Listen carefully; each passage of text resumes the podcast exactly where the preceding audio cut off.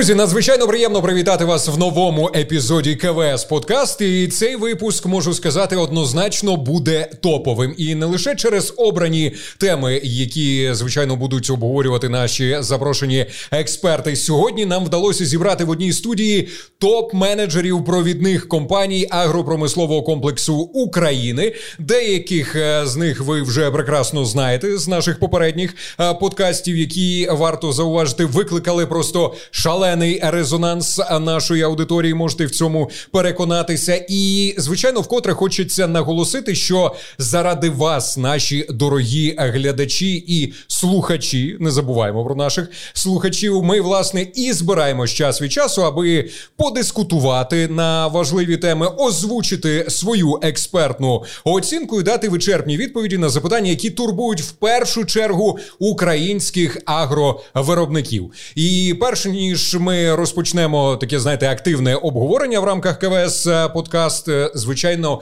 низький уклін і безмежна вдячність нашим мужнім, е, відважним, непохитним, найкращим захисникам і захисницям, усім силам оборони, підрозділам розвідці, прикордонникам службі безпеки ДСНС, поліцейським лікарям, волонтерам, парамедикам і всім небайдужим українцям, які тримають країну на своїх плечах.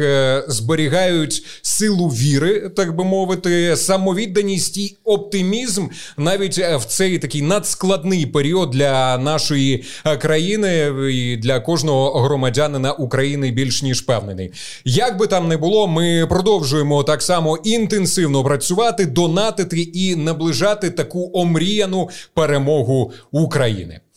Що ж, друзі, з радістю буду представляти наших експертів. Зустрічайте Олег Заплетнюк, генеральний директор холдингу та Сагро. Пане Олеже, надзвичайно приємно вас бачити знову. Навзаєм. Е, Олександр Федоров, генеральний директор компанії КВС Україна, який до того ж відповідає за ефективне функціонування бізнес-підрозділу Кукурудза та Соняшник. Пане Олександре, дякую, що зголосилися знову поспілкуватися. Доброго дня всім. І Володимир Бухарін, директор бізнес-підрозділу Цукрові буряки КВС Україна. Надзвичайно радий знайомству. Добрий день, так само надзвичайно радий бути тут з вами, пане Володимире. Ви у нас вперше. Ми можемо з колегами з дебютом вас е, привітати. І дай Боже, як то кажуть, не останній раз. Дякую. Знову ж таки, е, з представлення, думаю, вже зрозуміло про що у нас е, сьогодні, друзі, буде йти мова. І Олег, і Олександр, і Володимир мають багаторічний досвід в аграрному бізнесі. Впевнений, що є чим е, поділитися і що обговорити. Тим паче, посівна у нас не за горами. Насінневий завод КВС Україна зараз працює, так би мовити, на максимальних обертах. Підходить до завершення виробничий цикл насіння кукурудзи та соняшнику. Насіння цукрових буряків селекції КВС вже прямує до України, і маємо величезну надію, що аграрії розпочнуть сівбу вчасно. Тема нашого сьогоднішнього епізоду агробізнес та холдинги, культури та підходи, що роблять прибутки. Важлива тема, яку ми будемо сьогодні обговорювати. Тож поїхали. Колеги, з вашого дозволу, якщо ви не проти, пропоную розпочати е, знайомство все ж таки з Володимира, в, пане Олеже і пан Олександр. Ви вже маєте досвід участі в КВС е, подкаст. Тож, е, пан Володимир, ви відповідаєте в компанії за розвиток бізнесу цукрові буряки. І е, власне варто зауважити, що ми вже записали декілька подкастів з вашими колегами про цю без перебільшення трендову таку е, культуру. Тим паче бізнес німецької компанії КВС е, в свій час, а це 1856 рік, розпочався саме з цукрових буряків. Чи не так? Саме так, да. Вже більше 165 років е, КВС впроваджує на ринок е, з кожним роком нові нові гібриди цукрових буряків, що по суті дає можливість збільшити вражайність цукру з гектару. Тобто, ну, селекція це ключовий фактор у отриманні врожаю цукру. Тому ми рухаємось далі. І знову ж таки, перш ніж е, продовжити ще кілька цікавих фактів, е, КВС Україна у березні цього року друзі відзначатиме 24 роки діяльності в Україні. Пане Олександре, пан е, Володимир, щиро вітаю і звичайно хочеться побажати подальшого процвітання. І е, насправді, якщо говорити далі про компанію, компанія присутня на нашому ринку ще з 1900 року, і саме в цей період бурхливо розвивається цукрова промислова галузь, виробничі потужності зростають. Крива успіху КВС теж круто йде догори. Тож е, перше підприємство КВС за межами Німеччини було відкрито тут, в Україні, де е, знову ж таки на той час площі цукрових буряків були найбільшими у світі. Історія циклічна, друзі. І зараз 2024 рік. Ми знову спостерігаємо такий шалений попит на цукрові буряки, інтенсивний рух е, вперед цукрової галузі. Є звичайно негативні е, моменти, про які ми теж в КВС Подкаст говоримо.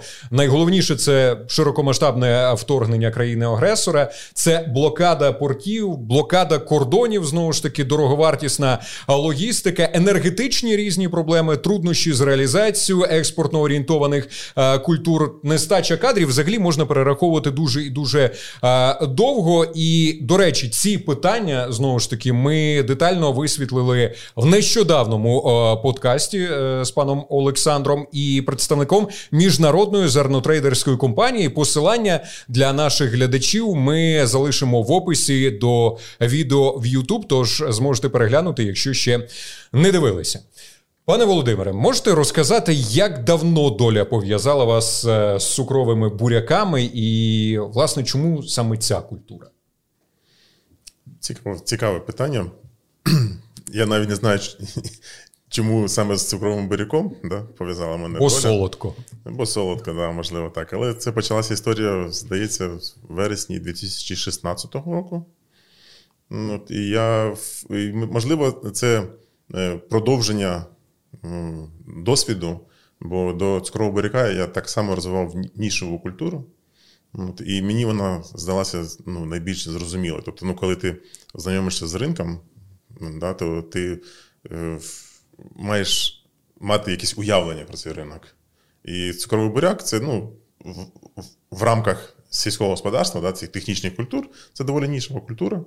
На той час це було близько 400 тисяч гектарів на 16 рік. Зрозумілий обсяг ринку, зрозумілі гравці, бо це я його відношу до більш такого сімейного типу.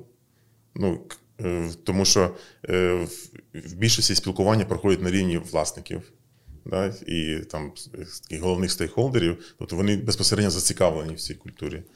Ну, от, Тому, можливо, цукровий буряк е, це стало таким логічним продовженням моїх навичок із попереднього бізнесу. Якщо зазирнути у майбутнє, на вашу думку, як буде розвиватися бізнес цукрових буряків в Україні? Ну, до прикладу, в найближчі там 10 років?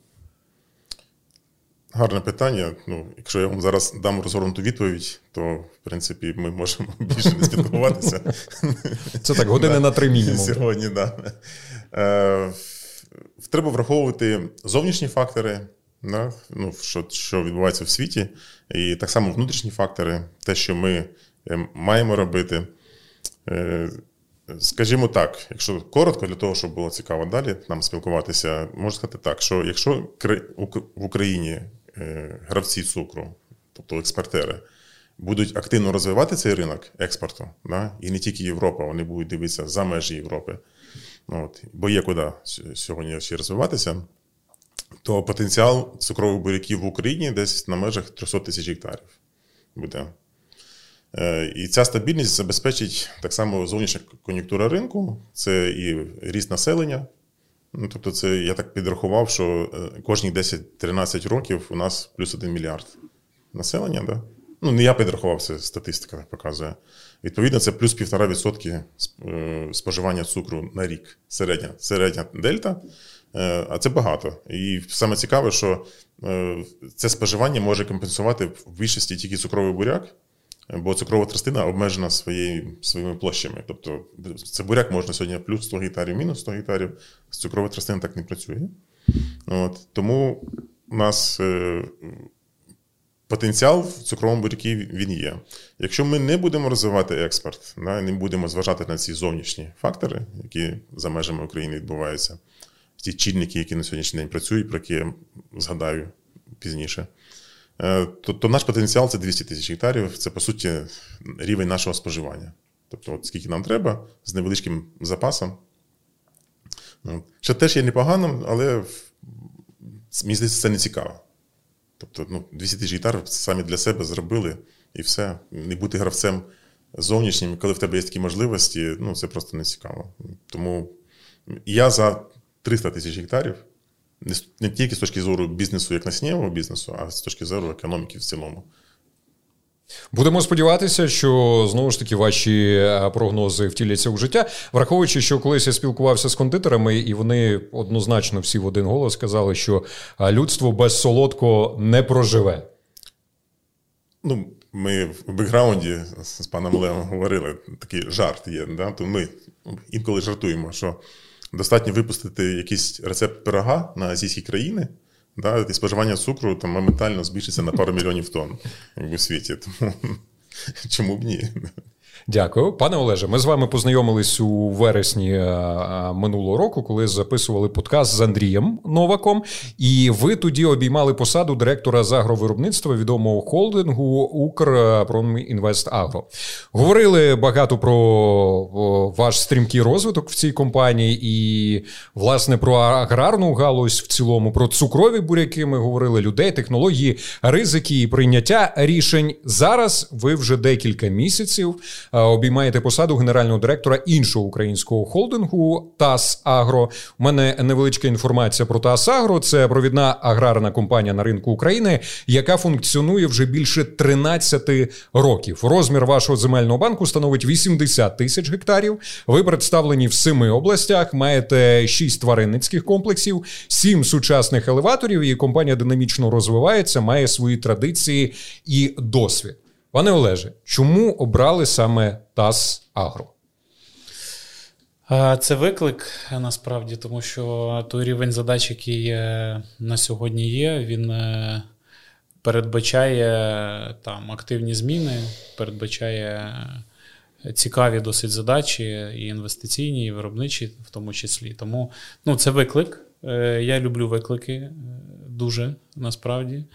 Е, і... Але знову ж таки, ви відома особистість в сфері е, агро. Я більш ніж впевнений, що у вас там е, було з десяток е, пропозицій. На сьогодні є, знаєте, коли обираєш е, або бути там, перебувати статично в якомусь процесі, да, який вже сформований. Ну, тобто ти в механізмі від, там, відповідаєш за якісь процеси, які вже йдуть, які вже історично склалися, або там відлагоджені, і все інше. Це там одне е, питання, коли в тебе є змога сформувати команду, сформувати чітко там процеси і побудувати компанію ефективну.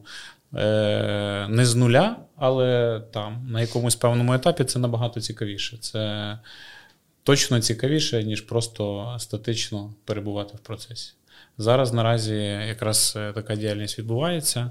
І компанія дуже активно змінюється якраз в напрямку ефективності. Тобто місія ваша в компанії ТАС Агро це активні зміни і ніякої статики. Е, Так, абсолютно. То, Той, хто не не рухається, той е, помирає на сьогодні. Якби це е, там страшно не звучало, але наступних декілька років для агробізнесу України будуть під е, девізом ефективності, тому там ми теж рухаємось в цьому напрямку. Рухається можу ще додати, адаптовується під нові виклики, так, так, так. які трапляються. Пане Олександре, я можу подякувати знову ж таки, що ви погодилися вдруге поспілкуватися. Попереднього разу ми з вами багато говорили про виробництво насіння в Україні, яке до того ще експортується європейському споживачеві. Згадували і про виробничі потужності на Хмельниччині, які за останні два роки подвоїлися. Зараз лютий місяць і на насінневому заводі в Кам'янці-Подільському активно пакується е, та сертифікується насіння кукурудзи і соняшника. Як ви можете охарактеризувати цей сезон виробництва насіння? Ну, дійсно так. Я хочу підтвердити, що зараз це гаряча пора для для нашого виробництва. Тобто ми працюємо а, усі зміни можливі. І якби да, йде виконання замовлень дійсно експортних, і навіть експортні обсяги вже починають свій рух до країн призначення. Тобто, вже деякі партії, деякі обсяги були відвантажені, деякі в процесі. Те, що стосується українського ринку без, е, безпосередньо, то звичайно очікування були тривожні. Тобто, на ще на початку грудня стала чітка зрозуміла тенденція, що, на жаль, площі під кукурудзою будуть мати тенденцію до зменшення, і це зрозуміло. Це теж ну якби відображає реальну картину нашу сьогодення. Да, І те, що пан Олеже, Олеже сказав, да, всі рухаються або всі думають про власну ефективність.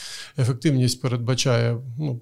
Безумовно, якби маржинальність, да, і маржинальність, на жаль, кукурудзи е, ну, вже два воєнних роки вона страждає, вона зменшується, і навіть у деяких виробників, на жаль, вона може бути і негативною, да, в зв'язку з тим, що е, ну, або вражайність, або ціна, е, ну, скажімо так, не відповіли тим критеріям, які потрібні, щоб забезпечити е, маржинальність цієї культури.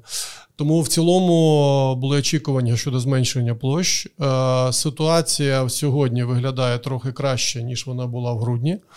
Тобто вже є офіційні прогнози Міністерства агрополітики. Я приблизно до цього ж схиляє, що десь в межах від 10 е, до від 5 до 10% ми будемо мати зменшення площ під кукурудзою. Відповідно, це теж е, відображається на наших замовленнях, хоча у нас йде, йдуть нові продукти, заходять, які користуються попитом. Да? Це раннє ФАО, це ФАО, яке віддає вологу дуже швидко. І ми всі розуміємо, що це ще один ресурс е, ефективності будь-якого холдингу чи то фермерського господарства, да? коли ти менше витрачаєш коштів на сушку кукурудзи. Все це в нас присутнє. Разом з тим, е, підсумовуючи, я би сказав так. Е, це краще, ніж е, ми очікували декілька місяців назад, то що відбувається зараз. Але разом з тим ситуація напружена, і звичайно, зараз наша місія, наша головна роль це поставити вчасно якісне насіння. Ми над цим працюємо і якби процес контрактації відбувається, і я сподіваюся, що всі, хто вирішить. Е, Е, я думаю, що багато буде таких клієнтів, які в останню чергу будуть вирішувати, що сіяти, і це буде кукурудза, тому що вона все рівно лишається в певному пріоритеті. То я хочу запевнити, що з нашого боку буде зроблено все належне, все можливе, щоб забезпечити аграріїв е, якісним посівним матеріалом, і ми над цим зараз працюємо.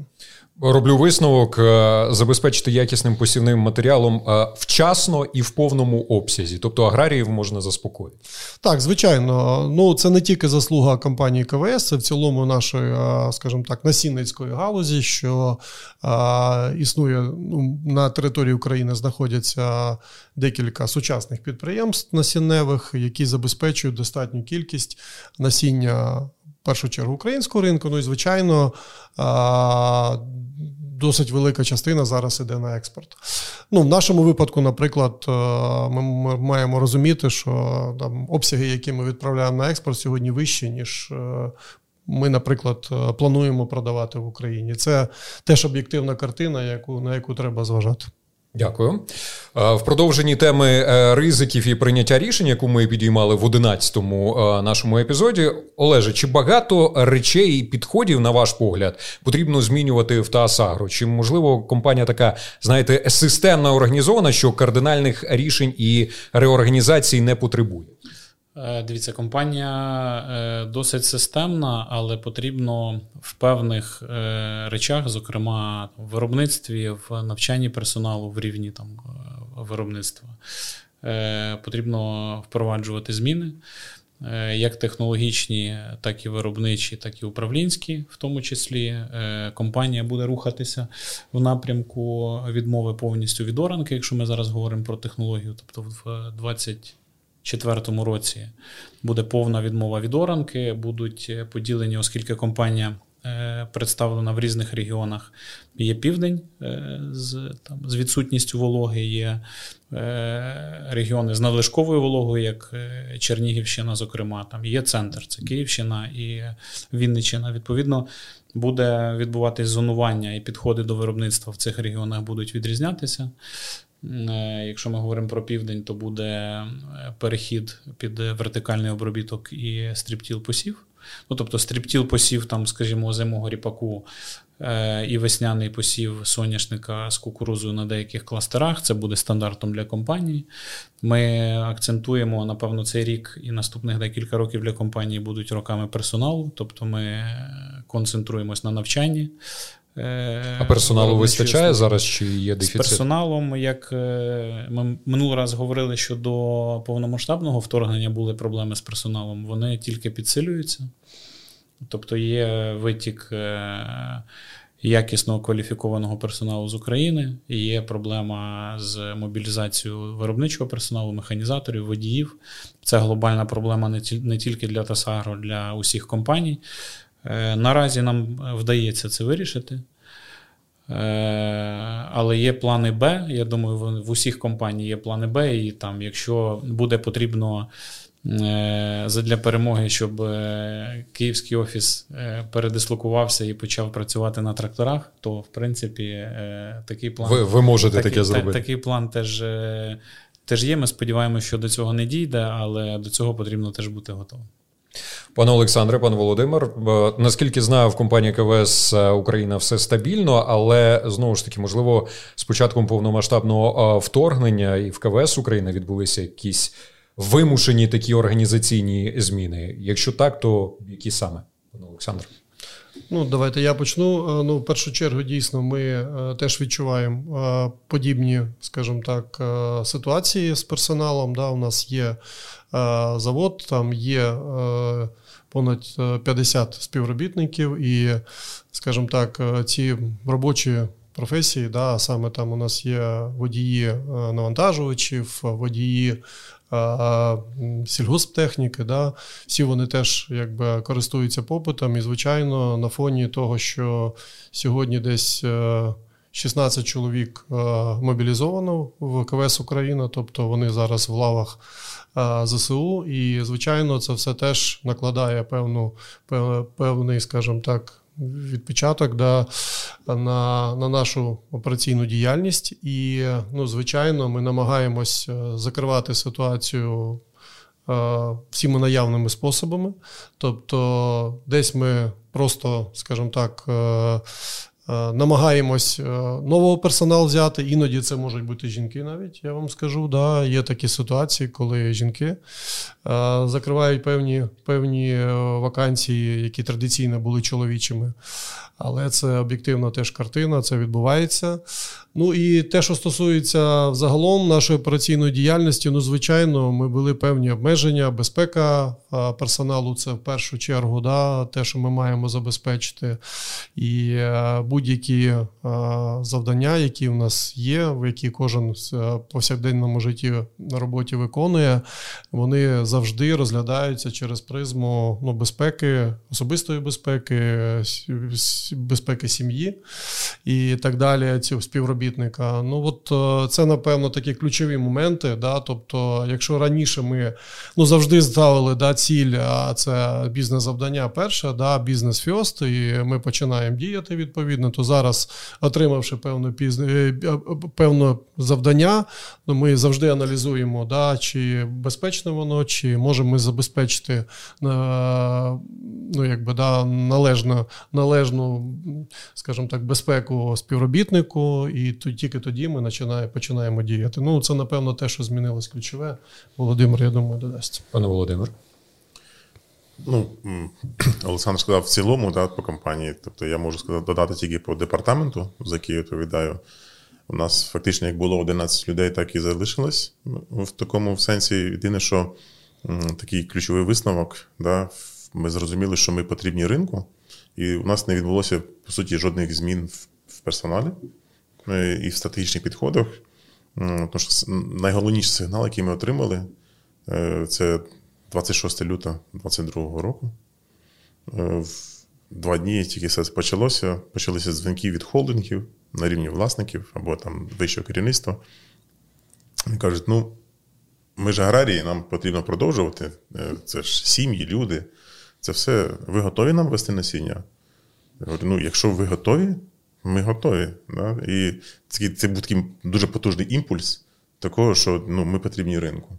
Тобто, і вже 12 березня. Це, це називається високий авторитет на ринку компанії КВС України. Я б назвав це довірою. uh Тобто ми змогли створити довіру нашим продуктам, нашим підходам, нашою близькістю до до аграріїв. Да? Тобто, у нас є агросервіс, є якби і менеджери по продажах. Ми дуже близько спілкуємося.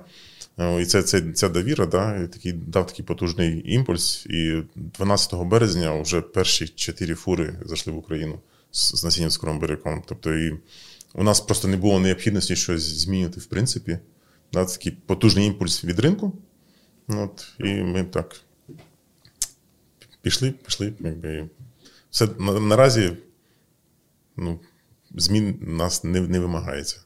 Такому. І дефіциту кадрів у нас немає тільки через те, що у нас поки що всі, хто є, всі працюють. Дякую. Пане Олеже, е, пропоную трошки поговорити про 2023 рік, як він минув для ТАС Агро, і е, знову ж таки поговорити про 24-й більш розлого. Які плани на посівну 24-го? 23-й минув е, досить непогано. Сезон був сприятливий, можна це назвати з точки зору погодних умов. Були свої обмеження по експорту, звичайно, які потрібно було вирішувати. Було зростання логістики, яке досить сильно чинить тиск і продовжує чинити тиск на собівартість.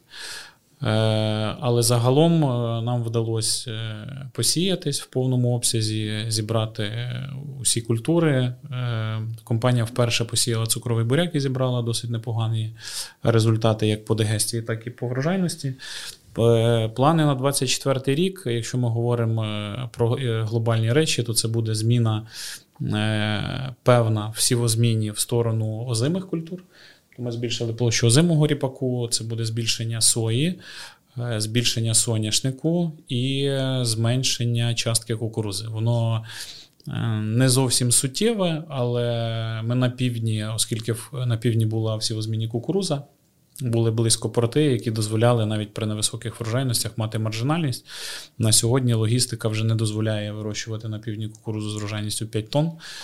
Е, тому що там 5 тонн це точка беззбитковості е, на, на, на сьогодні, на півдні, навіть з е, мінімальною технологією. Відповідно, ми перемкнулися, збільшили площу сої на півночі, на заході. І збільшили площі посіву озимих. Це озима пшениця і озимий ріпак на півдні. Знову ж таки, ви згадали про соняшник. От е, наш режисер е, Наталя е, наводить таку інформацію, що культура є на сьогодні однією з найпопулярніших в Україні, оскільки це лишається найбільш маржинальною. Які вимоги особисто ТАС Агро ставить при виборі гібридного складу? Так, ви праві, Україна завжди була лідером в виробництві е, соняшнику. Е, і якщо ми говоримо, від це культура зрозуміла для аграрія, і зараз вже експансія соняшнику там е, поширилась на Західну Україну, де декілька років тому соняшник був такою дикою дещо культурою. Зараз це вже теж класика. Якщо ми говоримо про вибір гібридів і підходи до вибору гібридів, це теж комплексне питання. Це в першу чергу стабільність, тобто результати не мають е, е, сильно відрізнятися в гарний рік і е, не мають сильно провалюватись, скажімо, в гарний рік і в несприятливий. Це стійкість до вовчка. На півдні з цим є проблема насправді. Ну і в портфоліо мають бути гібриди під ту чи іншу технологію, яка якраз гербіцидного захисту, яка дозволяє вирішувати ті проблеми, які теж теж є там. Якщо ми говоримо про південь, е, це глобальна проблема не тільки для Тасагру, для усіх з амброзією, скажімо, там ще з якимись е, питаннями, які потрібно вирішувати. Відповідно, тут е, знову ж, щоб повторитись, це генетика.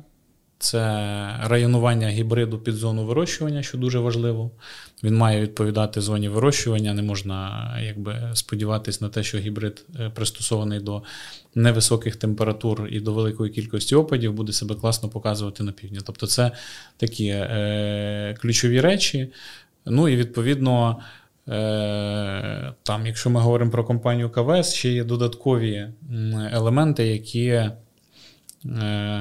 Е, сприяють, напевно, співпраці. Це там якісний агросервіс, підтримка, тому що дуже часто ми вже говорили про нестачу кадрів е, в виробництві, і дуже часто е, агросервіс допомагає трохи зняти навантаження і там досягнути очікуваного результату. Тут після того, як ви сказали про портфоліо до пана Олександра, варто звернутися, враховуючи, що наскільки я знаю, в КВС Україна портфоліо гібридів доволі велике, але знову ж таки, останні е, кілька років ваша компанія інвестує в селекцію е, соняшнику і активно розширює це вже і так велике портфоліо. Розкажіть, будь ласка, про успіхи.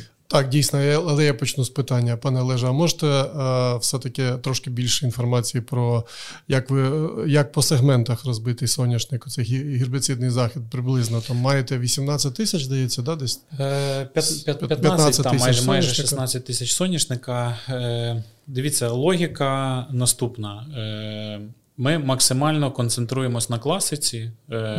десь це там експрес, соняшник якщо потрібно якісь проблемні питання вирішувати. І в крайньому, в самому крайньому випадку, це Євролайтнінг. Угу. Якщо є високий тиск е, вовчка, скажімо так, угу. ми намагаємося все-таки концентруватися на класиці. Е, в нас збільшиться кількість високоолеїнового соняшнику, тому що ми бачимо в цьому перспективу під угу. цей сезон і наступний, якраз по півдню. Е, на нього починає з'являтися попит. Якщо декілька років тому е, премії фактично не було по високолинці, то на сьогодні то на сьогодні цей ринок починає знов е, набирати обертів. Я зрозумів. Ну тобто, в принципі, всі сегменти ринку, які є в Україні, ви всіх них присутні. Так. Більш те ж саме можу сказати і про наше портфоліо. Дійсно, станом на сьогодні маємо 5 гібридів. А це гібриди, які там пару років на ринку або декілька років вже є там гібрид у нас, який на ринку, да, і постійно якби ми впроваджуємо нові гібриди. Так, от станом на сьогодні ми вже присутні у всіх сегментах ринку. Тобто є, ми є і е, в сульфанілсочовинному захисті, да, гібридах, ми є в імідозаліновій групі, також ми є в класичному соняшнику.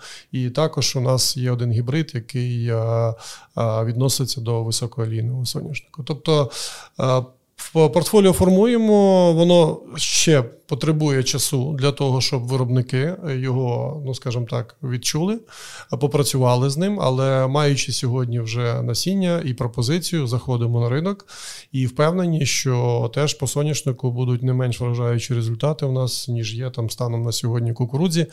Повертаючись до кукурудзи, напевно, і е, ви теж можете підтвердити, що наші продукти теж є в вашому портфоліо, і ми ну, щасливі, що ми співпрацюємо, і йдемо далі, не зупиняємося. Я знаю, що ваше підприємство завжди в близькому контакті з нами, і все, що в нас з'являється нове, або те, що потрібно, скажімо так, вам як виробнику, ми завжди намагаємось вам надати. Повертаючись до соняшника, ми розвиваємо свою теж присутність. Ми ще селекційна наша програма ще працює, тобто ми продукуємо нові продукти. Потрібен час, і е, успіх прийде. Сумнівів немає. Дякую, дякую за відповідь.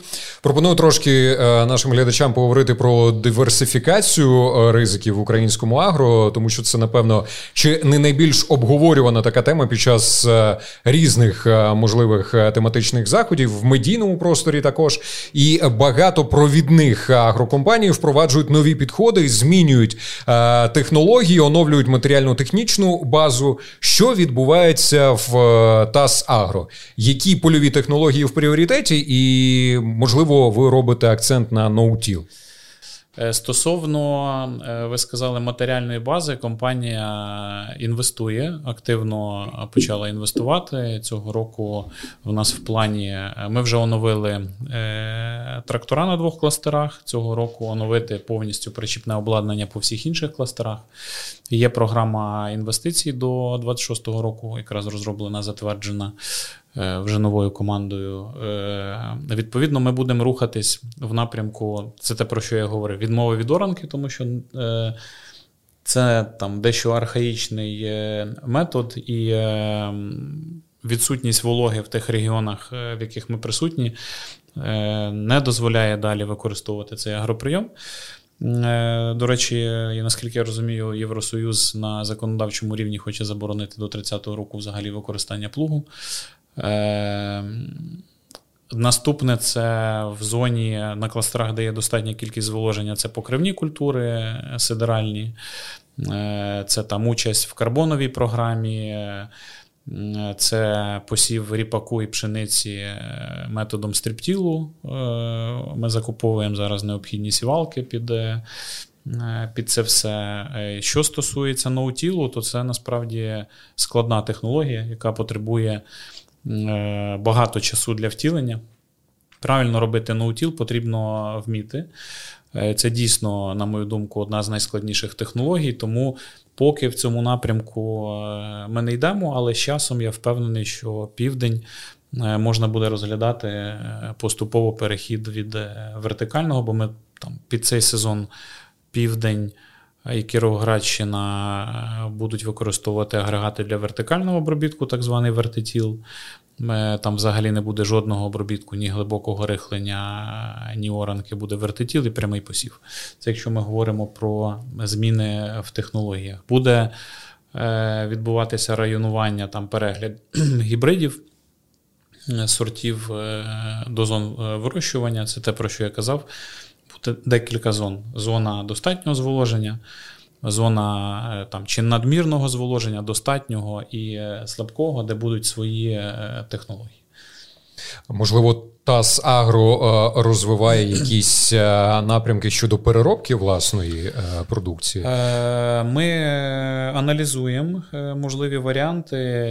В Україні дійсно є такий досить значний потенціал в певних галузях переробки, але поки ми зосереджені на якби ефективності, те, про що я говорив, це там ефективність питання номер один після того, як ми впевнимо, що компанія працює ефективно і стабільно. Е, ми будемо розглядати варіанти інвестицій в переробку, в тому числі. Ми зараз аналізуємо певні напрямки, які нам можуть бути цікавими, але е, цього року е, все-таки акцент на ефективність саме агровиробництва. А ви сказали про високоолеїновий соняшник. Е, тут теж е, цікаво, він іде на експорт за кордон, чи е, частина залишається в Україні, тому що я знаю, є кілька виробників високоолеїнової олії. Тут буде вирішальним або краш маржа при переробці, тобто, так як ми працювали минулого року, ми працювали по давальницькій схемі переробки ріпаку і соняшнику або премія за реалізацію саме продукції соняшнику. Тобто, що на момент прийняття рішення або е, в процесі реалізації буде для нас вигідніше, от ми будемо в тому напрямку рухатися. Це може бути як переробка, так і просто реалізація високолинки е, на експорт. Шановні колеги, можливо, є що додати, можливо, є якісь ще нові ніші у переробці агропродукції, в яких ви бачите потенціал у наступні там 5-10 років, пане Олександре. Ну, дійсно, зараз ринок переживає такі складні часи, да, в тому, що традиційний спосіб заробітку, який існував багато там десятиліття станцій, декілька, скажімо, чи три десятиліття нашої незалежності, він уже стає менш прибутковим, менш цікавішим. Е, тому якби існують, скажімо так, е, всі виробники да, зараз е, аналізують, думають, як, яким чином покращувати прибутковість в майбутньому. Ну і звичайно, переробка один із таких чинників, які би могли задовільнити, скажімо так, це збільшення прибутковості виробництва. Що стосується кукурудзи, то ну, існують декілька да, якби варіантів. Ми знаємо про те, що є так називаємо заводи, і вони вже існують в Україні, і вони теж є плани будівництва глибокої переробки кукурудзи, те, що називається, да, до, до амінокислот певних. Е, або органічних сполук, які потім використовуються в подальшому виробництві, скажімо так. Це один із способів. Також е, ну, більш такий е, відомий, наприклад, в Сполучених Штатах це виробництво біоетанолу. І мені здається, це якраз і забезпечення ну, такого, скажімо так, і нашої енергетичної незалежності також, тому що да, ми знаємо, яка залежність від сирої нафти існує присутня не тільки в Україні, а взагалі в світі. Тому ну, вирощуючи такий такий обсяг, там 30 мільйонів сьогодні е, тонн кукурудзи, ну ми могли би, скажімо так, бути більш незалежними також в цьому питанні, менш, менш залежати від, від нафти. І також е, питання біогазу існує, да, і є виробники, які вже інвестували, які вже виробляють. Зараз е, намагаються ці виробники, скажімо так, вийти за межі України, тобто е, експортувати також цей біогаз, і це було б новим кроком, таким суттєвим, серйозним і дуже перспективним кроком виходи на зовнішні ринки, в першу чергу ринок Євросоюзу. Зараз працюють е, команди і на рівні уряду, і на рівні бізнесу, скажімо так, над тим, щоб це питання було вирішено. Ну, напевно, це основні, скажімо так, е, тренди, які там, якщо можна говорити про кукурудзу. Так, якщо ми я додам, е, насправді величезний внутрішній ринок біоетанолу, який на сьогодні просто відсутній. Е, ми з Володимиром якраз перед зустрічю спілкувалися на цю тему. Якщо в Європі є 5% обов'язкових е, там, домішки біоетанолу до продуктів паливних, то в Україні на сьогодні це абсолютно ніяк законом не регулюється, і цієї програми немає. Ринок величезний. Тобто е, однозначно є перспектива в розвитку якраз внутрішнього ринку біоетанолу, бо на сьогодні експортна квота біоетанолу з України це 100 тисяч тонн в Європейський Союз. Її можна, звичайно, на законодавчому рівні намагатися збільшити, але, на мою думку, внутрішній ринок е, він е, величезний. А враховуючи, що ми маємо відштовхуватись від проблематики, і на сьогодні найбільша проблематика це якраз реалізація кукурузи, е, тому що великий вал виробництва. Висока досить собівартість, е, витрати на е, досушку, доробку. Тому якраз внутрішній ринок е, біоетанолу безперечно є перспективним. Одним словом, питання тільки в законодавстві. Звичайно.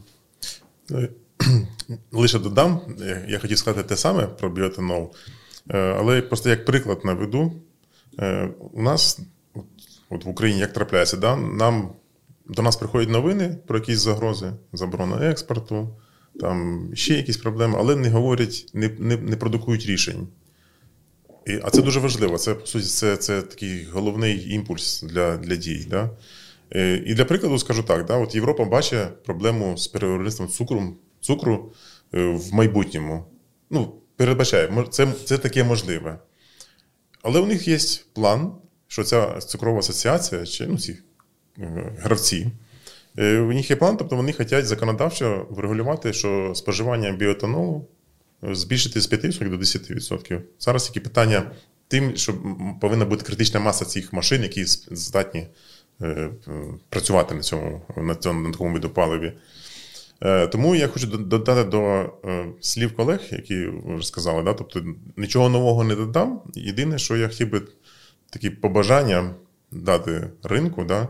У нас зараз такі, така ситуація, що нам зараз треба не просто копіпастити щось, да? нам треба зараз настільки ну, так, мобілізуватися і створити щось абсолютно якесь таке нове. Да? Таке, щоб не вийшло так, що через пару років хтось це зробить, а ми скажемо. А хіба так можна було? Да? Тобто, І зараз саме цей час просто створювати якісь ну, фактично чудеса в переробці, в нових напрямках, той самий біетанол, таке ми хоч не експерти в цьому ринку біоетанолу, да? але воно настільки ну, поверхневе рішення, да? тобто, ну, просто впровадьте 5%, хоча б там для сільгосптехніки. Все, зразу це, це вже. І спаде тиск на ту саму кукурузу, на той самий цукор. Це все це все може бути просто. Але все-таки моє ключове побажання, щоб ми створили щось таке унікальне, да? тобто не щоб, щоб за нами повторювали. І зараз саме цей час, коли потрібно створювати. Я думаю, що наші глядачі і слухачі після перегляду і прослуховування КВС подкаст будуть креативно до деяких питань е, підходити. І знову ж таки, якщо я більш ніж певнений, збереться якась критична маса стосовно біоетанолу, то теж е, обов'язково буде е, запит і врегулювати на законодавчому рівні, і знову ж таки, якимось чином зробити креативний підхід. І, Так, будь ласка, пане Володимире. Ще маю питання до Олег, до вас ви казали про інвестиції в техніку. Е, мене цікавить наступне, чи є у вас чи планується впровадження такого точного землеробства, особливо в частині там диференційного внесення там добрив, посіву і всього іншого? Е, Так, планується. Це е, річ, яка е, якби в процесі.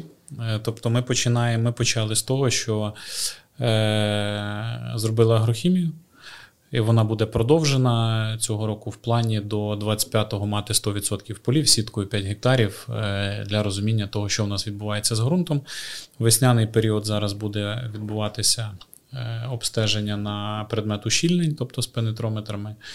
Е, є задача, бо комбайни 85% комбайнів, які будуть найматися, вони з ринку наймані. Ми там не тримаємо власний парк е, великих комбайн, комбайнів. Є те завдання, що вони мають бути з картографуванням врожайності. Та техніка, яка купується, е, глибоко розпушувачі. Е, сівалки будуть мати змогу диференційовано вносити добрива локально. Розкидачі, якщо буде потреба, теж мають змогу вносити диференційовано добрива, в тому числі. Тому це один з елементів, але треба розуміти, що це вже верхне рівне, це такий е, досить е, серйозний е, аспект, до якого потрібно бути готовим. І для того, щоб запровадити диференційоване внесення добрив, ви маєте чітко розуміти, у вас має бути кількість шарів, які формують карту завдання, в ідеалі багаторічні.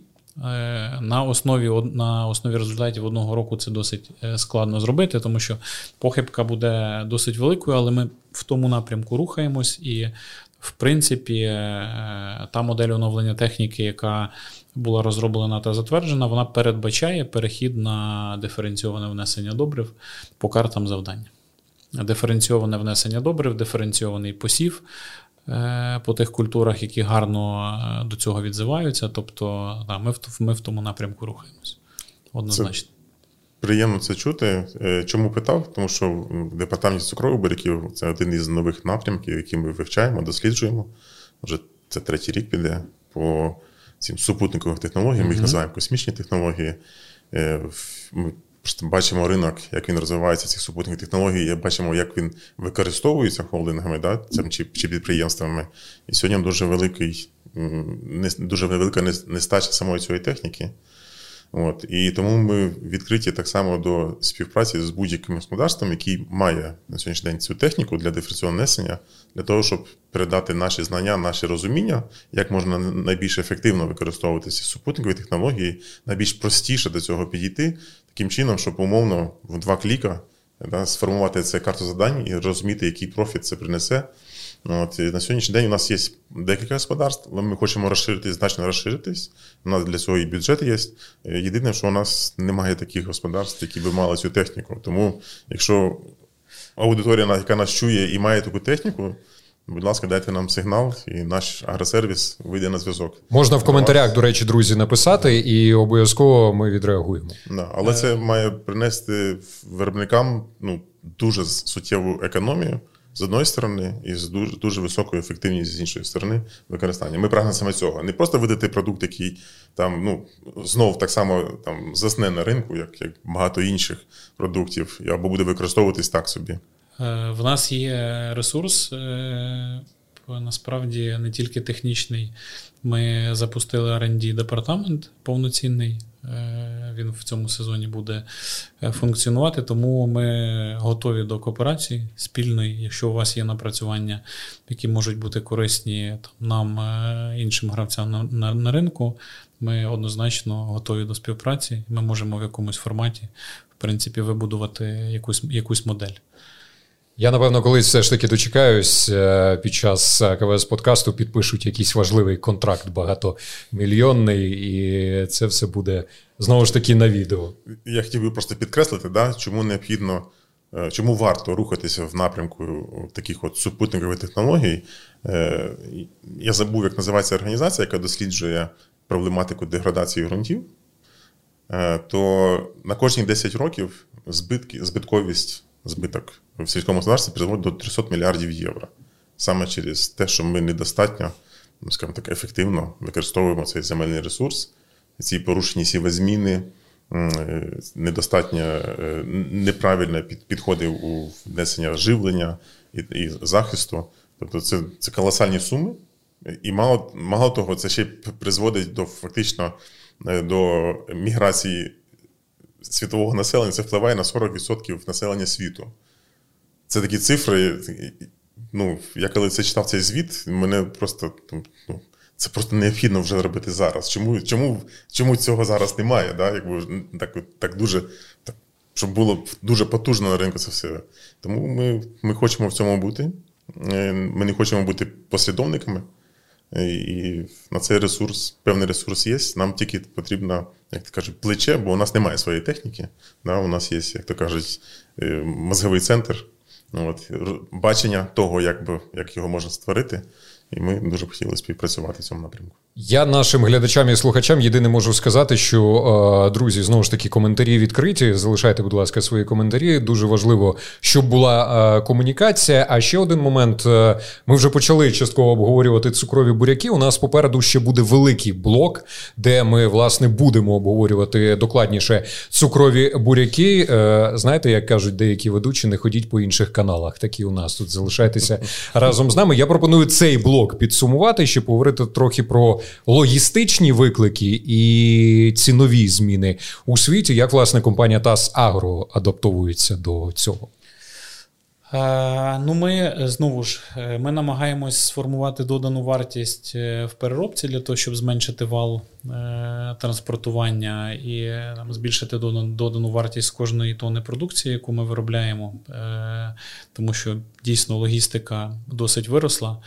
І е, ті речі, які відбуваються у світі, от, скажімо, хусити почали атакувати суда. Е, і відразу фрахт у вас почав е, збільшуватися там. Ну тобто, новина про атаку е, судна в Суецькому каналі, і у вас на наступний день фрахт плюс 10 доларів е, на тонну. Коли в структурі собівартості кукурузи логістика там від 40 до 50 доларів на тоні, в залежності від відстані, на яку ви везете, ну це просто колосальні якісь кошти, і з цим щось потрібно робити. Ми не придумали насправді велосипед. Е, ми, як і всі інші, як як великі, так і малі гравці, користуємося тими можливостями, які у нас сьогодні є. І варто подякувати Збройним силам, е, військово-морським силам, які насправді єдині, хто нам забезпечує кордон глибокою водою по Чорному морю, тому що він би просто не існував фізично. Е, це основний насправді напрямок експорту зернових. Є ще Дунай. Ми через Дунай е, в минулому сезоні, ну фактично в перехідному вже сезоні, е, відвантажили в межах 30 тисяч тонн кукурузи. Він теж працює досить непогано, але е, постійні атаки шахедами на нього досить сильний тиск чинять. Але цей напрямок теж робочий. Тобто, насправді, єдине і глобальне питання, яке усі намагаються вирішити, це логістика, е, це те, якими шляхами свою продукцію реалізувати. І це найбільш глобальне питання.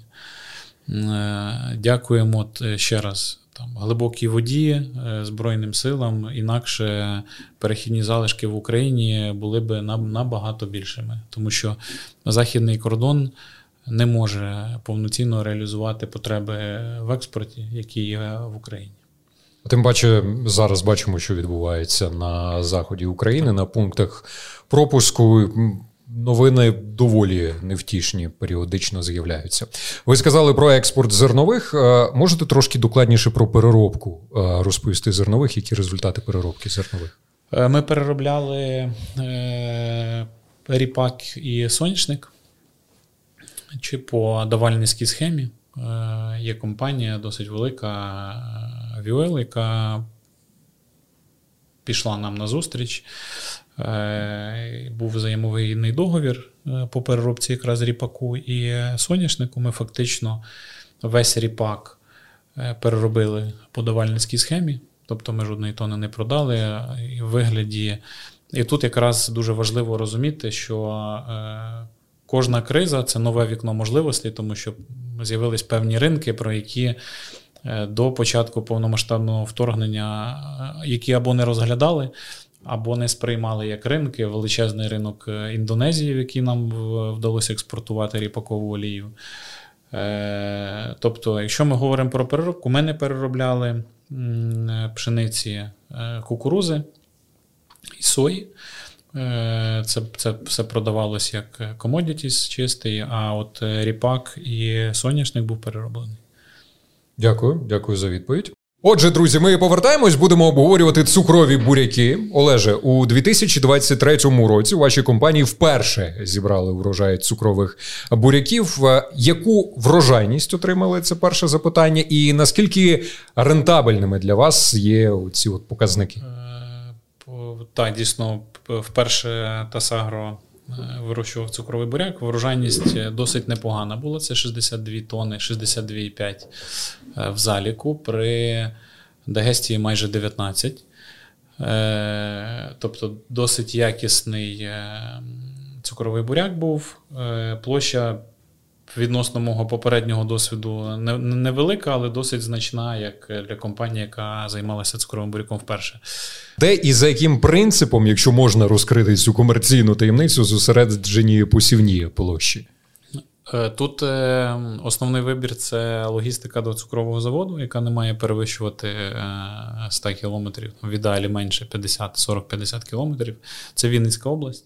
Тоді перефразую, з якими цукровими заводами ви співпрацюєте, щоб ми зрозуміли розташування? Співпрацювали з Укрпромінвестом в 23-му.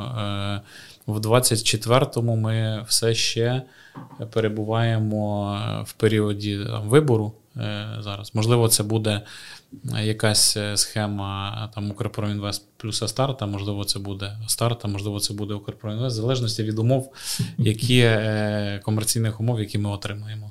Але площі там насіння ми зарезервували, посівні площі під посів готові.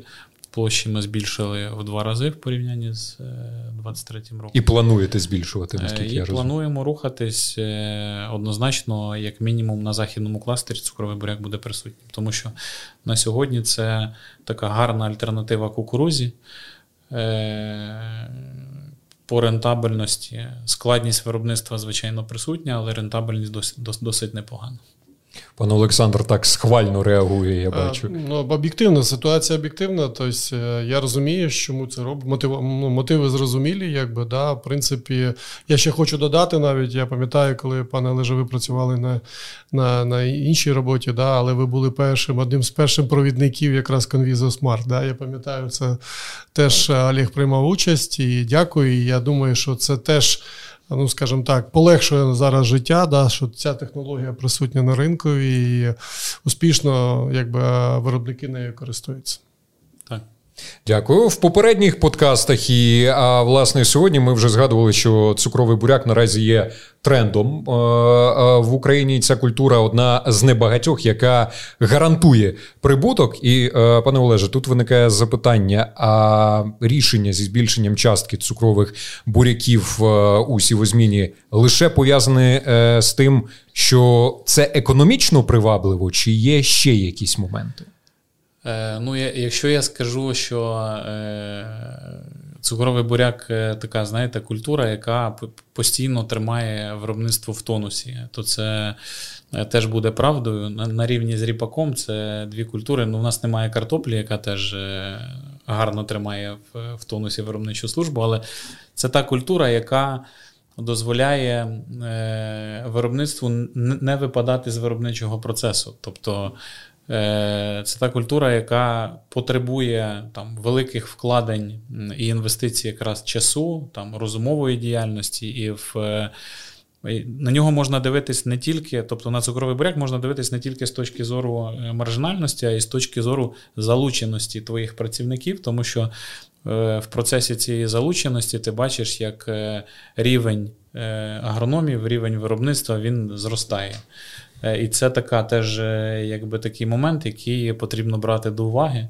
Тому якщо ви хочете е, якісних там агрономів, якісних виробничників мати в, себе в компанії, то сійте цукровий буряк, там, саджайте картоплю, сійте ріпак, і у вас все буде нормально. Бо я ні в якому разі не применшую е, там, необхідність навичок е, в кукурузі, в соняшнику, в сої, в пшениці, скажімо, але от цукровий буряк це такий дійсно челендж. Який навіть з урахуванням того, що система Conviso Smart досить сильно спрощує та, захист, а якраз захист гербіцидний це основна складова частка, але всі інші технологічні аспекти в будь-якому разі потребують таких значних вкладень. Пан Володимир. Ну, Canvisa Smart це дійсно така проривна технологія, е, до якої КВС йшов більше 20 років. Тобто пошук цієї природної стійкості до сульфонін сечовини це зайняло більше 20 років. Е, і це це технологія дійсно, як як пан Олег сказав, що це ну, максимальне спрощення. Да? Тобто, якщо ми зараз ще до цього пакету додамо умовно стійкості, певні, то це ще спростить. До, ну, Є такі дві. А тобто ще напрацювання плануються? Так, і вони вже незабаром з'являться у нас. Е, тобто, ну, якщо Олег каже, що основна частина складна, да, це гербіцидний захист то друге це фунгіцидний захист, да? тобто його вчас, це вчасність, це дуже важливо. Да? Е, Якщо ми в класиці вже в цьому році запустили CR, то це абсолютно стійкість до сикроспори без втрати вражальності. Да? І у вас був подкаст, е, здається, минулого разу з Harvest Agro, агрономом. От, І вони мова пройшла, бо це найбільший вихід цукру з гектару саме на цих гібридах, саме за рахунок цих цих стійкостей. От. І ну, ми рухаємося в цьому далі. Відповідно, це все перенесеться на на Canvisa Smart, і це буде ще ще максимально просто. Тобто, і коли ви питали мене в першому питанні, як буде змінитися ринок, то ринок буде саме змінитися до спрощення цієї технології. Тобто, що ну, буряки будуть вирощувати умовно як пшеницю. Да? Тобто настільки просто, що це буде ну, посіяв, зібрав, все, якби в стійкості забезпечені, простота догляду забезпечена. От, І ну, ймовірно, що це буде доволі швидко розвиватися в наступні роки. Е, і, Наприклад, якщо взяти три останні роки, да, тобто три роки тому доля Convisa Smart взагалі в Україні в буряках була 16%, минулий рік 28%, цей рік прогноз 45%. Convisa Smart на всі на ринку України. Да, І ну, дуже потужний імпульс дала саме це воєнні дії, да, повномасштабне вторгнення, що воно просто є, воно продається пакетом. Е, за ним не треба так сильно дбати, да, бо дуже багато простору в часі є для прийняття рішень, обробки. І це дало такий імпульс. І над чим ширше, як то кажуть, експеримент, да, тим більше бачить його переваг. І, відповідно, це росте вже якби так, ну, арифметично да, в прогресії. От І деякі холдинги вже дійшли до 50% долі в своїй структурі, а деякі є на 100% перейшли. Тобто, це. Це само само за себе. Пане Олександре, а чи можна зробити е, висновок, що е, там партнери купують е, насіння цукрових буряків технології Conviso Smart, щоб у цей от буремний час убезпечити себе?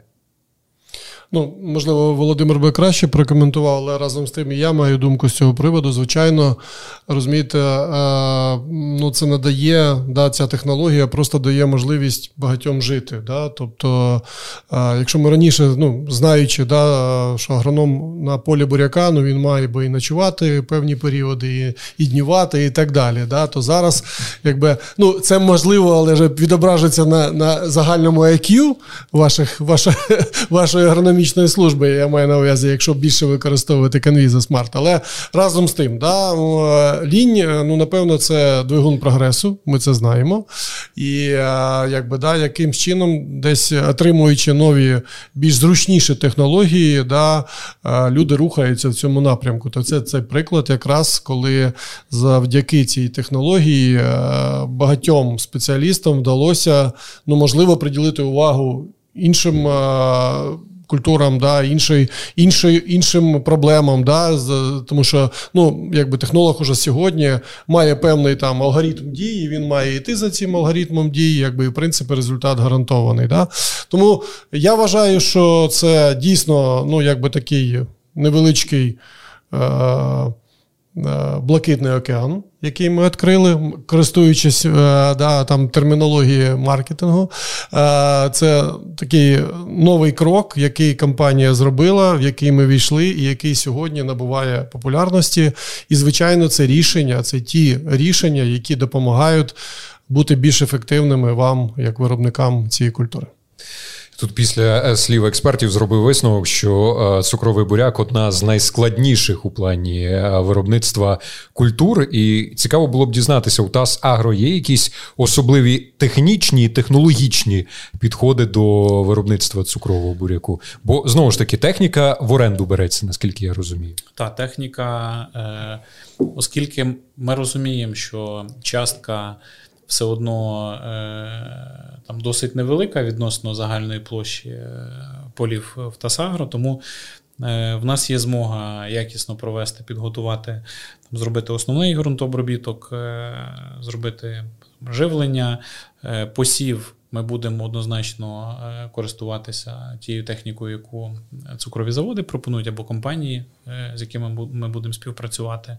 Збирання по класиці Е, це теж наймані комбайни, тому що ну, якби це це таке там досить е, дороговартісне обладнання, яке не зовсім доцільно утримувати під ті площі, які е, в нас в нас плануються. Відповідно, чогось нового знову ж ми не будемо придумувати. Вже є відпрацьована технологія, в, тому числі і по конвізу Смарт. Е, техніка буде, та техніка на посів якраз буде наймана, тому що є специфіка міжряддя, ширини міжряддя 45 см. Е, і всі возміні з кукурузою, де там переважає кількість кукурузи соняшника на 70, немає сенсу, в принципі, там, інвестувати під ці об'єми в е, додаткові сівалки. А люди з відповідною кваліфікацією, які будуть займатися виробництвом, знову ж таки, ми на початку говорили, що зараз основна проблема це люди. Так, основна проблема це люди. В компанії там, оновився склад е, виробничий досить досить сильно впродовж останніх п'яти місяців.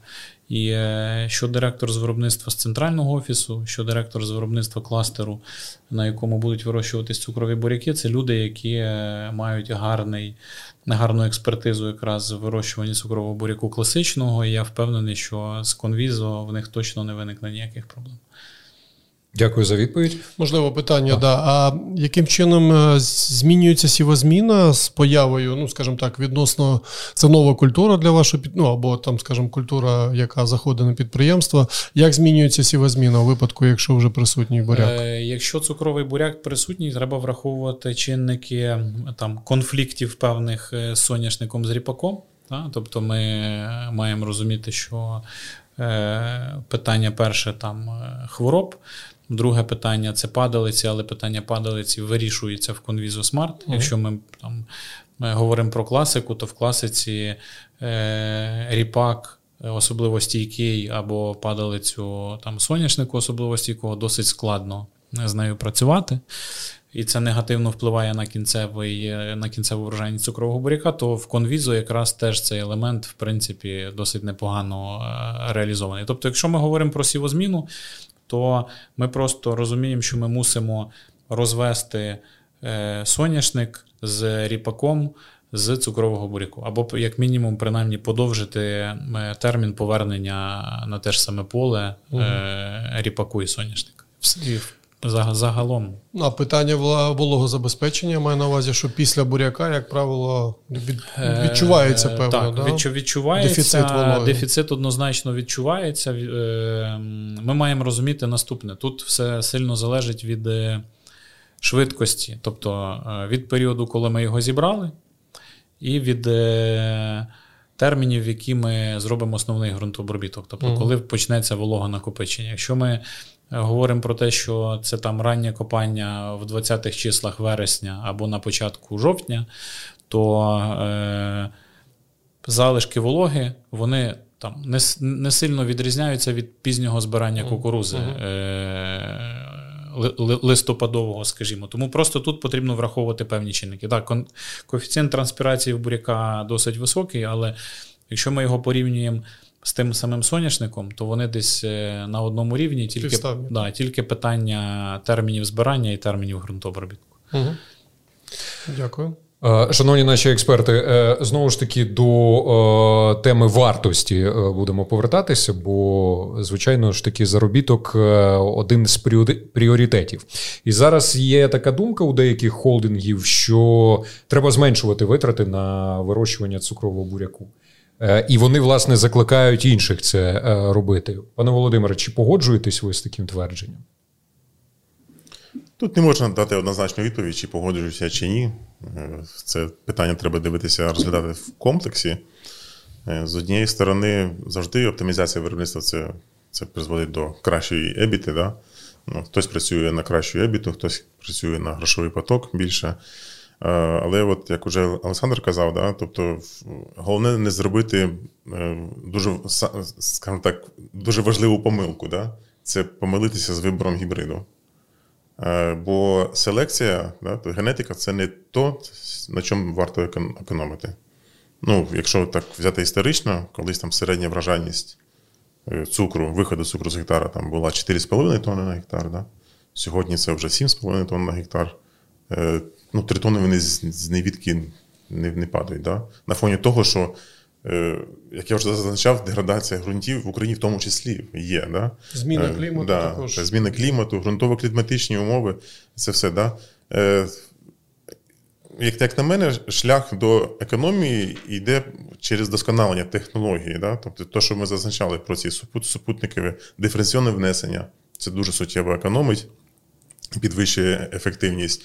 А якщо просто сказати, що дивіться, там, от, наприклад, Conviso Smart найдорожчий там продукт на ринку, да, перейдіть на класику, е, то це зразу такий імпульс е, штовхає людей в ризики.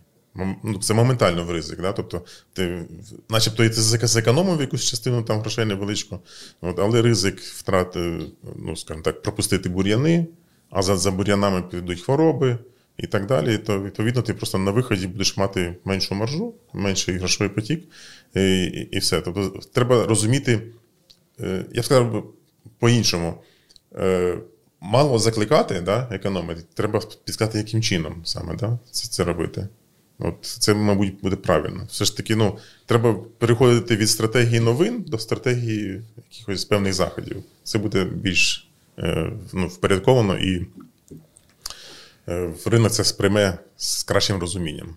Ну, друзі, я можу сказати направду, що тема Conviso Smart е, одна з моїх найулюбленіших. Ми можемо обговорювати її годинами. Ну, от, власне, високомаржинальна культура, високий попит на насіння, потужна селекція КВС, котра стабільно займає е, різні лідируючі позиції на полях України і інших бурякосіючих е, країн. Це кваліфікована команда, R&D та агросервіс просто найвищого а, пілотажу, і здавалося б, склалися, знаєте, такі максимально комфортні а, умови для ведення бізнесу. Насіння цукрових буряків селекції КВС самостійно себе е, продає і навіть знаєте, не потребує такої додаткової якоїсь реклами чи інструментів е, спросування там в соціальних мережах серед партнерів. Втім, ви постійно впроваджуєте щось нове, ви постійно вкладаєтесь в маркетинг. Е, до речі, один е, з таких найпотужніших в українському агро контент. Лише чого вартує, тільки задумайтеся. Пане Володимире, навіщо це робиться, якщо Conviso Smart продає себе сам? Це гарне запитання. Масштабне таке, я тут уже три поверхи. Тоді я так трошечки піду в історію. Да? Тобто, ну, Е, головний слоган КВС сіємо майбутнє з 1856 року. Да? Тобто це наш, це, це рухає нами. Да? Е, Наше бачення, да, ми е, кажемо, ми сіємо для поколінь. Е, Відповідно, ну, це те, що рухає нами. Да? Це наше, це основний наш такий е, драйвер взагалі компанії КВС, не тільки в буряках, а в цілому. Да? Це пошук чогось нового. Е, маркетинг це лише засіб, е, щоб донести до кінцевого споживача, що воно таке є. Ну, тому що якщо ти не будеш казати, ніхто цього не скаже. Тобто ми не то, що переконуємо маркетинг, ми просто розповідаємо, що воно вже таке є. Тобто, якщо вам е, умовно через ваші ґрунтово-кліматичні умови у вас є проблема з гнилями, да? вам потрібен гібрид зі стійкістю до гнилей. Да? Е, Відповідно, а як ти про це узнаєш? Ну, це ж це не так, як раніше в газеті писали, просто є ну, реклама, да? Тому зараз, Або сарафанне радіо, Зараз, да, зараз соціальні мережі, інтернет дає таку можливість. Просто сказати, воно таке є, це те, що вам забезпечує. Да? Якщо у вас там проблема з церквоспорою, да, у нас воно вже таке є. Але ж перед цим, ми ж, як- я казав на початку, ми близькі до виробника, і це дає нам змогу ну, фактично постійно нотувати потреби, що хочуть, да? Що хоче виробник. Ну, часто це ми хочемо більшу вражайність, більшу вражайність. Ну, це, потім такі вже деталі, там більша здатність до посухостійкості, там, до кореневих гнилій. Це вже те, що селекція може робити. Ну, вражайність це само собою. Але що таке вражайність? Ми сприймаємо вражайність, е, це певна формула. Да? Тобто це є генетичний потенціал. За мінусом втрати ми отримуємо кінцеву вражайність.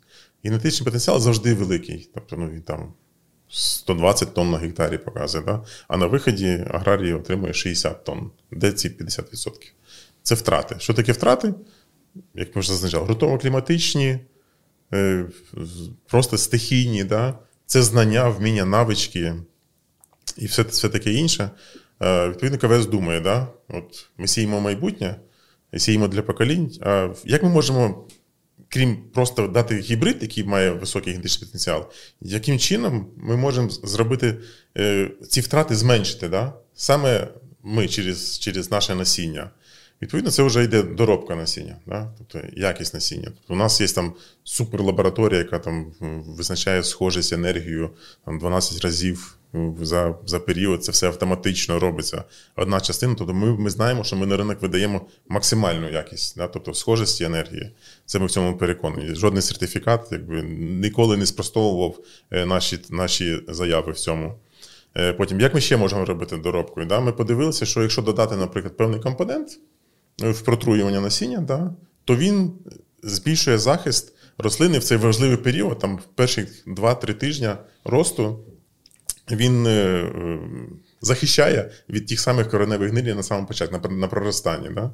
От. І що- далі, що далі робити? Да? Відповідно, е, Посухостійкість це дуже складний генетичний процес. Селекційний генетичний це ну, просто, просто дуже. Да, відповідно, це можна так само робити доробкою. Да. Ми зараз впроваджуємо там, е, ми називаємо, ми називаємо такий так, так званий агент посухостійкості. Да. Це, це спеціальна, спеціальна речовина, яка створює осередок для, для сінини, що в момент, коли от цей важливий критичний період проростання е, рослини стикаються з посухою, то рослина здатна пережити його довше, ніж без цієї обробки, і відповідно забезпечити е, кращий врожай. На, на, на стадіях досліду, да, у нас дослід, дослід, дослідні ділянки не такі великі, да, але знов таки на стадії дослідів це показує плюс 15%. Е, Ну, це, це колосальна цифра, насправді, да? Е, Але, як то каже, якщо буде дощова погода, все буде добре, ефекту не побачиш. Питання, але якщо його не буде, да? І тому цей процес він постійний, він постійно вдосконалюється. Да? І ми, ми мало того, що просто в генетиці да, приймаємо ключову е, роль, да, участь, то ми ще доробкою насіння допомагаємо ці втрати просто зменшити просто на, на, на вході, да, на етапі входу. Пане Володимир, а якісь е, ексклюзивні такі новинки, якими ви можете поділитися в е, новому сезоні для партнерів? Е, От ми в- е, впроваджуємо да, цей SPA або SPA. Англійською мовою це називається Stress Protected Agent. Тобто ми його називаємо простіше, це агент стресостійкості. Саме в посушливих умовах це те, що допомагає рослині краще пережити ці критичні умови, саме в цей момент сходів, да, перших етапів е, розвитку. А що називається елемент комфорту, то ми подумали, якщо це вже певний захист, оце SPA, да, це вже певний захист рослини і певний, скажімо так, е, захист ну, такої нервової системи е, господаря, да, то як ми можемо це покращити? І ми одночасно з цим продуктом запроваджуємо страхування від цієї самої посухи. Е, Що це має дати на виході? На виході це дати повинна їм забезпечити ту саму норму прибутковості. І умовно, якщо Стресостійкість і, і стресостійкість, і спокійність, да? тобто, ну, умовно, якщо в себе все добре, да, воно все розвивається добре, ти запланував умовно тисячу доларів на гектарі. Да? Якщо трапляється посуха, то фактично ти там 15% ти втрачаєш. Ну, Це це дуже так, дуже там поверхневі цифри. Да? Е, Відповідно, це SPA вам допомагає зменшити цю долю втрат, відповідно, наближає ваш, вашу норму прибутковості. А страхування, якщо якщо це дійсно посуха станеться, да, відповідно, це це, це індексне страхування, я забув сказати. І Якщо воно е, відбудеться, да, то ти ще й грошима отримуєш від страхової компанії ще певно. Відповідно, це це називається це елемент комфорту, то що ти, по суті, нічого не робиш. Тобто фермер взагалі нічого не робить до цього. Він навіть йому навіть не треба погоджуватися чи не погоджуватися з цим. Да, Це автоматична послуга. Всі, хто придбав з SPA, з цим агентом серцестійкості, ця площа автоматично застрахована. Да? Наш розрахунок, е, в вашому розумінні, це може відшкодування може сягати приблизно 140 євро на гектар. Да? Цього ще не було. У нас були пілотні проекти. Найбільше у нас було відшкодування 36 євро на гектар, але це теж немало, я вважаю. Пане Олеже, для агрохолдингів, е, таких великих, як ТАС Агро, Пропозиція приваблива? Е, дивіться, страхування ризиків воно завжди привабливо, тому що е, ми працюємо під тиском е, кліматичних умов, які іноді можуть бути дуже несприятливими. Тому це однозначно гарний інструмент. Ще пропоную трошки докладніше зупинитися на переробці. Чи не планує ТАС Агро там, до прикладу, придбати цукровий завод, збудувати цукровий завод, щоб повний цикл е, цукрового виробництва був? Е, немає такої ідеї в планах. Тобто е, тут треба розуміти, що будівництво цукрового заводу автоматично переформатовує вас е, в бурякову компанію, і е, бізнес-модель у вас має відповідно змінитися. Тому ми, ми, ми зосереджені над як я вже казав, над е, там пропрацюванням ефективності, і, можливо, ми дивимося в напрямку переробки е, кукурузи, е, ще якихось культур, але точно, як мінімум, на 2024 рік купівлю цукрового заводу не розглядаємо. Як ти кажеш, who knows, да? бо якщо дивитися на взагалі. Ну, Тут треба розуміти, що все дуже динамічно змінюється, так. але як мінімум в стратегії такого немає. Про, Зараз у нас 8 мільярдів, у нас незабаром стане 10 мільярдів, да, там через якісь там 20 років. Е, це ж ті самі люди, ну, це те саме споживання цукру, яке буде пропорційно збільшуватися. Відповідно, привабливість е, цієї галузі, можливо, буде більшою. Відповідно, ну, холдингів є більше шансів придбати завод, да, зробити реновацію. Ну, от чим ніж просто його збудувати, чим просто звичайного там невеликого господарства. Тому це, це все може бути. Шановні наші експерти, пропоную е, ще вам обговорити такий ризиковий момент, як повністю закриття кордонів. Е, знову ж таки, непередбачувані ситуації у нас трапляються, і, вочевидь, якщо позакривають е, кордони в Україні, цукор стане в профіциті. Як виходити тоді з такої ситуації, коли експорт неможливий, чи є якісь можливо альтернативні рішення, е, все ж таки, як реалізовувати цукор, якщо е, обмежений експорт з України? Дуже своєчасне скажімо так, питання. І трагічне питання. Ніколи б не питання. ніколи б не подумав, що на кордоні да. з Польщею будуть Це проблеми. Знову питання з категорії: у нас є проблема, але у нас немає рішень. Да? От. Тому я, мабуть, для того, щоб. Я зараз не дам рішень аудиторії, звісно. От, Але просто наведу цифри, які, можливо, хтось сприйме як позитивно, хтось сприйме, що треба скорочуватись, хтось навпаки збільшуватись. Е, ці цифри не претендують бути абсолютними, тому що кожен кожний фахівець, кожен експерт цієї галузі е, читає е, свої джерела. Да? Тобто у нас є своє джерело, у нас ми регулярно отримуємо огляд світу з таких провідних аналітичних агентств. Ну, Почну з того, що, наприклад, сигнали, які у нас на 23-24, 24-25 ну, рік. Е, є таке поняття, як світовий запас цукру, який в середньому десь на рівні 43-45 мільйонів тонн має бути. Як золотовалютний резерв ну, звучить. Так, скажімо так. Е, завершення 23-24 у нас йде 33 мільйони тонн. Тобто мінус 10 мільйонів тонн цукру. Є. Це на мене для мене це дуже позитивний сигнал, в принципі, да, що цукор ніхто консервувати не буде десь там, тобто, якщо якщо це мова йде про резерв. Е, Друге, загальна світова тенденція. Тобто на, на наступний сезон, маркетинговий сезон е, цукроваріння, в більшості багато аналітичних агентств е, показують, що буде дефіцит цукру. Тобто профіциту не буде. Це теж дуже позитивний сигнал. Потім є країни, які дуже сильно впливають на цей ринок. Одна з них, мабуть, найголовніше це Бразилія, да, яка постійно балансує між випуском цукру на ринок або переробкою його на етанол. Так, і Вона може це, якби, цей баланс порушувати, поки що це не передбачається. Е, другий цікавий сигнал, що у Індія теж е, фокусується зараз на біоетанол, і там у них є середні якісь е, в країні регуляції, які прогнозуються, що на наступний рік Індія не довидасть приблизно 1 мільйона тонн цукру на ринок, на зовнішній ринок. Але ж це мільйон кудись треба ну, десь взяти його. Да? Популяція росте.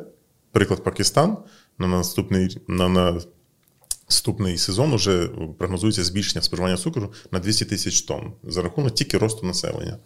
Так? Е, Тобто такі глобальні тенденції, які не вказують на те, що Україна створить проблему для експорту. Е, нам Євросоюз, ну, Європа, да, вони дають нам певні сигнали. Вони кажуть, ну ми можемо ваш цукор типу, проковтнути, да, тим паче, що він дешевший. Там Цей рік цукор заходив там, з дельтою нижчою там, 40-70 євро, доходить до 120 євро. Ну, тут, по суті, наклали свою маржу, ці 100 євро продали далі. І вони і вони з цим стурбовані чомусь. Ну, не зрозуміло, але тим не менш. Вони да. багато що е, стурбовані. Так, так. Да. Але ми ми бачимо про те, що ну, Європа виробляє, Європа споживає 17 мільйонів тонн цукру да, і виробляє приблизно там, 18 десь. Тобто, вона експортує там, до півтора мільйонів тонн цукру. Ну, от, Питання, який тиск Україна створить для них. І, Але головний сигнал, який я з цього звіту для себе взяв від європейських країн, вони кажуть: можливо, якщо Україна трошечки перегляне стратегію експорту цукру, то все буде добре. Да? Це як трошечки переглянути стратегію? Ну, що європейський ринок не єдиний ринок, ага. де можна вести цукор. Тобто, не не тільки шляхом такого е, найменшого спротиву треба виходити да, з цією продукцією, а треба от враховувати ці сигнали, які світові показують, да, і шукати ті ринки, які це можуть споживати. Да. Куди не йде той мільйон тонн цукру з Індії. Можливо, це буде Індонезія, та там, можливо, там ще якісь інші, той самий Пакистан.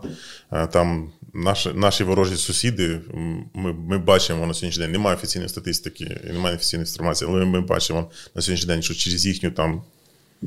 Їхні підходи у них буде не до виробництва цукру. Відповідно, це зменшиться тиск на середньоазійські, на на, на, на країни Близького Сходу да, цукру. Це все є.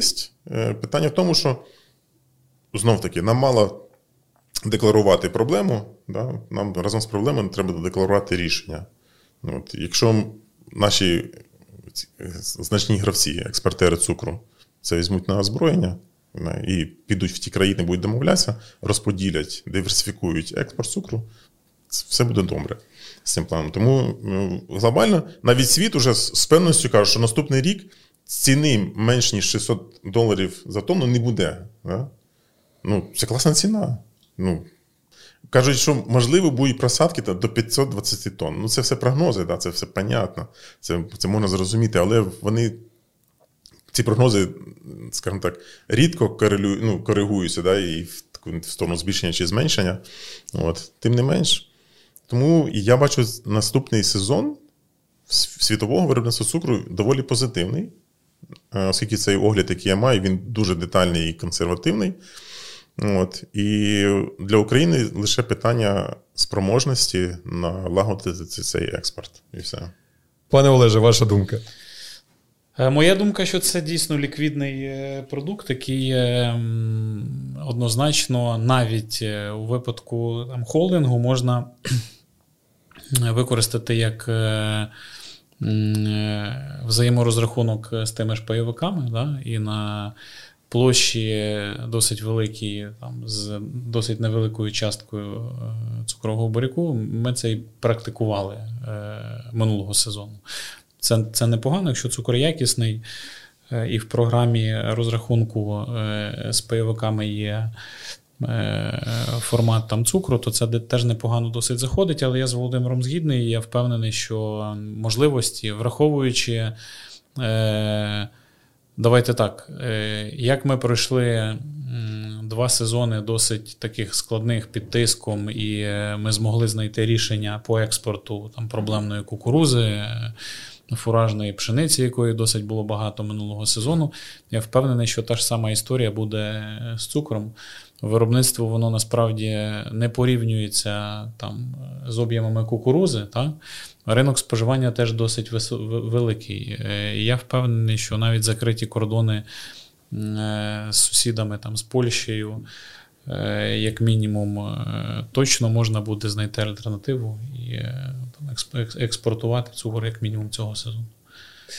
Шановні наші експерти, я пропоную підсумувати такий великий блок, як е, цукрові буряки. І, власне, е, пане Олеже, ви е, знову ж таки давно знайомі з насінням селекції КВС і, власне, самою компанією ще до того, як почали співпрацю з ТАС Агро. А які ключові моменти у партнерстві з КВС Україна можна виділити? Е, для вас особисто е, з точки зору і агровиробництва, і бізнесу в цілому? Володимир все сказав, але я додам е, най, таким, найбільш об'ємним і ключовим. Це комплексне насправді питання, тому що воно складається як з якісної генетики, яка дозволяє вам вирішити ті проблеми, які наявні в господарстві. Це це ключове рішення, яке дозволяє отримати кінцевий результат. Тому що ми треба розуміти, що ми не збільшуємо врожайність, та, а ми намагаємось втримати той природній потенціал, який є, в культури. А на цей природній потенціал чинять е, вплив ті чи інші чинники, та, я думаю, там, які ми вирішуємо генетикою, ті ж самі гнилі, нематода, якщо ми говоримо про бурякові господарства. Тут в е, компанії КВС по усім напрямках селекція дійсно на потужному рівні. Я був на селекційних станціях неодноразово в лабораторіях. Там я бачив, як це відбувається. Відповідно, там історія, сума інвестицій, я фінансові результати іноді дивлюсь і там бачу, яка сума інвестицій реалізується якраз на е, селекцію, на дослідження, і це там дійсно вражає. Тому це ключовий е, один з ключових показників. Інший це підтримка, дійсно агросервіс на е, високому рівні. Це можна оцінити. Теж колеги на високому рівні, там агрономічна служба працює, і коли вам потрібна якась конкретика, якась порада або вирішення тієї чи іншої проблеми, то з КВСом немає абсолютно ніяких проблем в цьому плані. Плюс сервіси, ті, про які Володимир теж говорив, це там страхування це якісь цифрові сервіси, той самий MyKVS, е, в якому можна спланувати там якісь речі, там, скажімо, ту ж саму збір силосної кукурузи. Е, ми окремо про це поговоримо. Тобто є комплексна. Е, воно не може працювати окремо, є комплексна, комплексний набір якихось речей, які в кінцевому результаті дають тобі змогу отримати той запланований результат. І дійсно, ми в наступному блоці будемо говорити про кукурудзу. Зокрема, блок буде називатися Оптимізація затрат на виробництво, реалізація зерна. Пане Олександре, так, так, будь ласка, пане Володимире. Я лише хотів додати ну, стосовно агросервісу, це ну, не про рекламу агросервісу, да, щоб ну, аудиторія розуміла. Е, це агросервіс це не класичний якби, зображення агронома, да, який буде вчити, як е, правильно робити оранку там, чи культивацію. Тобто ми на це не ну, ми не конкуруємо з агрономами на місцях. Е, задача нашого агросервісу це впроваджувати е, експертні знання, якісь експертне бачення, е, оцінювати, що зроблено, що не зроблено, як це вплине на потенційний врожай, донести просто. Бувають такі прості елементарні речі, на які звертаєш увагу. Е, на яких агроному просто не вистачає часу і сил звернути. І це дуже важливо. Це починаючи від елементарного налаштування оприскувача, да? тобто ну, навіть навіть таке є, да? до звичайної дефектовки сівалки, коли ти бачиш там ну, ці, е, як їх там називається, е, лапи, да? не на, по різному сточенні, да? відповідно, це різна глибина заробки, це різний, різний етап схожості. Тобто одне може конкурувати з іншим, це теж все впливає. Це така, ну, це дуже тонка експертна частина роботи.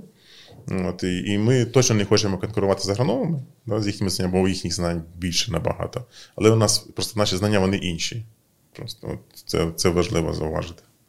Пане Олександре, а що е, КВС Україна цінує от в таких е, партнерах, як е, ТАС Агро? Можливо, є якісь особливі умови для агрохолдингів? Ну, звичайно, е, для нас дуже важливо. Ну, у нас е, вже багато років йде співпраця з ТАСАГРА. І е, хочу відзначити, що можливо те, що нас вирізняє цей холдинг з ряду інших клієнтів, це те, що ну, є якби діалог. Тобто є не якісь там, знаєте, ну іноді буває таке, да, коли якесь є, скажімо, бажання з боку клієнтів, да, ти намагаєшся їх забезпечити. То в випадку Стасагро завжди є діалог, тобто продуктивний діалог, де йде обмін думками, обмін досвідом і, ну, скажімо так, максимальна цей цей, цей обмін інформацією він призводить до того, що ми розуміємо один одного, ми розуміємо, які очікування у Тасагро до нас, і з іншого боку, ми сподіваємося, що ми відповідаємо цим очікуванням, надаючи необхідний продукт, надаючи необхідну е, технологію вирощування, консультацію вчасну, перебуваючи на певних етапах розвитку культури, вчасно на полі разом з тими людьми, які на цьому полі працюють. Е, тому я хотів би відзначити, що з моєї точки зору, там, не дивлячись на те, що менеджмент змінювався, да, вже там проходили такі ситуації, але цей діалог, е, конструктивний діалог лишається, і мені здається, це головна запорука нашої співпраці і е, нашого успіху. Дякую.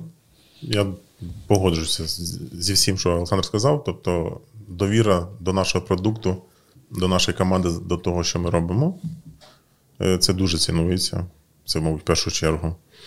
І ця відкритість діалогу це це дуже цінно, це набагато спрощує е, пошук рішень. Набагато спрощує. Друзі, після чергового запису КВС Подкаст ми зрозуміли, що назбирали аж 4 години цікавого ексклюзивного контенту для вас, наші шановні глядачі. І для того, щоб вам було зручніше його переглядати, вирішили розбити цей КВС Подкаст на дві частини. Першу ви переглянули, друга з'явиться незабаром. Тож пропоную залишатися разом з нами, адже ексклюзивні інсайти вам гарантовані.